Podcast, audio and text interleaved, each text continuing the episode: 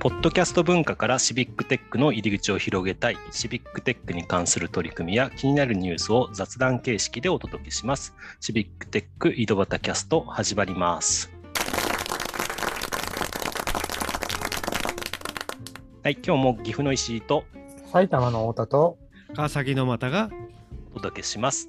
ということで、えーっと今回はうん前回に引き続きですね、シビックテック金沢、シビックテックサミット金沢2021の参加レポート後編ということでやっていきたいなと思います。はい、そうですね、なかなか 結構まだ聞き足りないことが。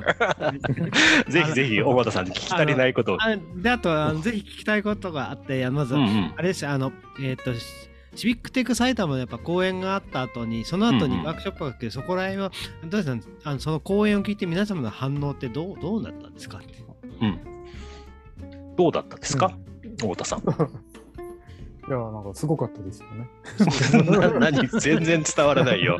それじゃ伝わらないよ、太田さん。すごかったのはすごかったけど。ああの結構シビックテック埼玉の講はい演すごくよよようんあのよなんつうの良かったのとあのやっぱ自分たちがそうだよねって感じがすごく伝わってきてたななって気がしていたので、そこにあの聞いてた人の反応を聞きたいねとったあとあそこに参加している方々、うん。どうどういう方自分たちで何か課題を持っている人たちなのか何かを、えー課題はないけど手伝いたいよと思っているような人たちがどんな人たちが集まってきてとこういうシビックテック埼玉の講演を聞いてどんな反応してたのかなっていうのが気になります。はい。で、えー一部は私とか太田さんみたいに、そのシビックテックを普段からやっているメンバーで、えー全国、愛知とか、あとお静岡とか、そのあたりからもあの金沢に参加してたっていうメンバーがいました。うん。で、それとは別に本当金沢在住で、えー本当に、えーとシビックテック活動かかをやってるかな。でもシビックテックって初めて聞きましたっていう方も参加されてましたね。あの普通に。うん。なので、でそれを聞いて、だからシビックテック埼玉の活動っていうよりは、そのあ課題ってそういうところなんだとか、あ IT ってそういう使い方、例えばちょっと盛り上がってたのは、あのその連絡手段、要はシビックテック埼玉さんは連絡手段として、いろんなものを試した結果、 Slack も試したし、なんかあのいろんなものを試したけど、結果なんか Discord が使えたみたいな話で、意外と Discord が LINE っぽくって、あのシニアの受けは良かったみたいな話もされてて、そういった話も盛り上がりましたね。結構あの活発にいろんなツールを試そうっていうのがあうんった。りしてですね。で、シビックテック埼玉だけじゃなくて、この講演した桑原さんのもともとやってるババラボっていうところの、やっぱりシニアの方とのコミュニケーションとかが、でね、いろいろ試行錯誤してきたり、うん意外と LINE がいけるとか、うん。でもここがいけないとか。そう。連絡手段ってコミュニティで絶対迷う問題になるじゃないですか。そ そのね、技術者コミュニティなら Slack 一択なのかもしれないけど、そうなんですよ。だから必ずうん課題になっているところなので、うんうんそこはやっぱりみんなあの興味があるところだと。あと、いや、 Discord が LINE っぽいなって、全然そんなこと言う全然そんなこと僕思わなかったも思わなかっ思いませんでしたと思いませんで僕もそんなしたよ、ね。思わないんですけどそうね。なんだ、そういう、そういうなんだって。そういう、でも、ね使ってみたら、ちゃんとあの、うん iPhone 向けのアプリもあるし、Android 向けのアプリもあるし、うんパソコンでもタブレットでも使えるよっていうようなところが。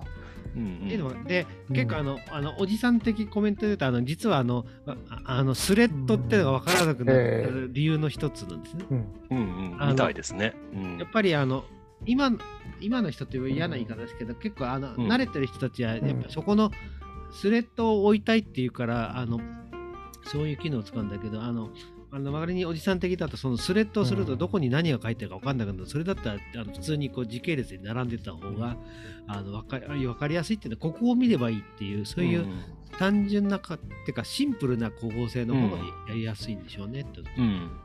であほらディスコードってあとチャンネルも自分から見つけに行くんじゃなくて勝手に出てくるじゃないですか。はいはい。そういうのもいいんじゃないかなと思って作ったチャンネルとか、うん、そうね、だから Slack ってだからそういった意味ではあのこれはだからあのうんとまああのよく言われてる Slack ってやっぱりななんかエンジニア以外の人たちにとってあんまりこう使いやすいっていうよりはなんか、うん。とっつきにくいっていうのはよくつけにくい感じがね、私もして嫌いなんですけど、あの、好き嫌いの話をするとね、良くないとは思うんですが。ってはよく言われるのと、あのうんなんで特に今あのスレッドをやったことによってうあん。のいろんなメッセージがう埋もれ埋もれてしまってもうなんかどこに何書いたかわからないって感じにはなってきた、っうん。ていう気はします。はい。で、な感じで、えっと、ワークショップにも、そんな盛り上がりを見せつつね、いろいろ探したんですね。僕と太田さんは、まあ、そもそもあるバスの紹介ツールみたいなのを、うんあなんていうか、はい検索ツール、要はバスに乗って不安だっていう時に時刻が分かりづらいって。で、そこの金沢で、えー、と運営しているバス会社の時刻表アプリとかもあったんで使ってみたりとかね、いろんなもの試しましたよね。ああ、うんいいですね。なんかい今、だからすごく思いつきなんですけど、今乗ってるバスはどこに行くのかって、なんか地図上に出してくれると嬉しいなと。うんうん。だから Google マップとかを使うと一応地図の上をずっと移動していくから、まあ、Google マップでバスも検索できたんでね、金沢は。ななので、今乗ってるバスがどこ行くんだろうっていうのが分かる。なんか全然違う方向に行ってるのか、あの 土地名っていうか、あの行き先書かれて分からないじゃないですか。わかんないんですよ。行き先が全然わかんないんですよね。うん。でも系統番号でも全然わからないし。そう、ゲゲート番号が まずわかんないですよね。41番とか言われても、なんだろうとか思いながの乗り場がわからない。ら。一つのバス停にいっぱいいろんなのがあるから、これは乗っていいものかどうか分からないですよ。うんわかんないですよ。そうそう。で、何々行きがまずわかんないから。で、検索した結果の文字とずれてると、もうこれ不安でしょうがないですよね。その、ちょっと似てるんだけど違うところ行くんじゃないかみたいなね。そうそう、そんな話で。結構バスだけでもいろんなのありますよねっていううん。えーで次のだからあれですね、このノーコードのうんうんセミナーがあって、うんこれはみんな体験セミナーで結構あの運営の方々が結構大変そうだなと思いながら見てましたけど。でもあのやっぱりねここは最初のやっぱりあのアカウント問題ってのはやっぱどこでもあるんだなと思う。あのここは、ね、最初よく言われたそういう Google アカウントを持ってる人と持ってない人でなんか結構右往左往してましたよね。うんあるんですよね。うんうん持ってるんだけど、うんここに入れてなくてとか、パスワードがっていうのところから、うんパスワードが分かりわかません。りません。ね。あるある。とかありますよね。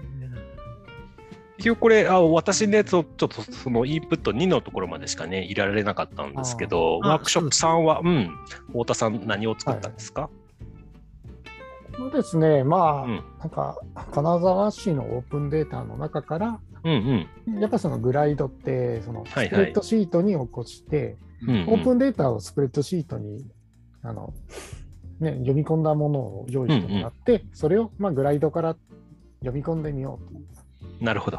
ね、そして、えー色経度で、色経度じゃない、住所でうん。何件までこういうふうに出ますよっていうところと、うん。うんうん。じゃあ色経度を入れるのはどうすればいいかなとか、うんちょっと仲間と揺さぐり合って、あこう入れるんだっていうのが分かったところで。終わりって感じですかね。はい。でもいいですよね。その、うんな、なんだろう、本当にエンジニアじゃない人も、なんかアプリがすぐ作れるっていう体験にはなったんじゃないかなという気がするので、ええーこういうこういうのもやっぱり一回体験しておくと敷居がぐっと下がるので、こういうイベントで体験させてもらえるっていうのはいいですよね。そうですね。だから。はい。なんでこんなうん、もう終わりですね、時間が。うん、いいですよ。最後の交流会うん。は どうだったんですか？交流会どうだだったんですか？交流会はあの今、1階に集まってみんなうんでうんカニの味するうまい棒的なものを やっぱりこのご時世あのノンアルコールで ソフトノンアルコールでって、ノンアルコあなるほどね。ね。ノンアルコールなんですね。なるほど。語り合いまあちょっと残念ですが、ノンアルなんですね。うん。まあ、しょうがないですよね。そんな楽しい金沢っていうことでね、あのーまあ、ぜひまた皆さんもね、お聞きの皆さんも行く機会があれば楽しんでいただければいいかなと思います。ということで今日はこの辺で終わりたいと思います。ありがとうございました。ありがとうございました。ありがとうございました。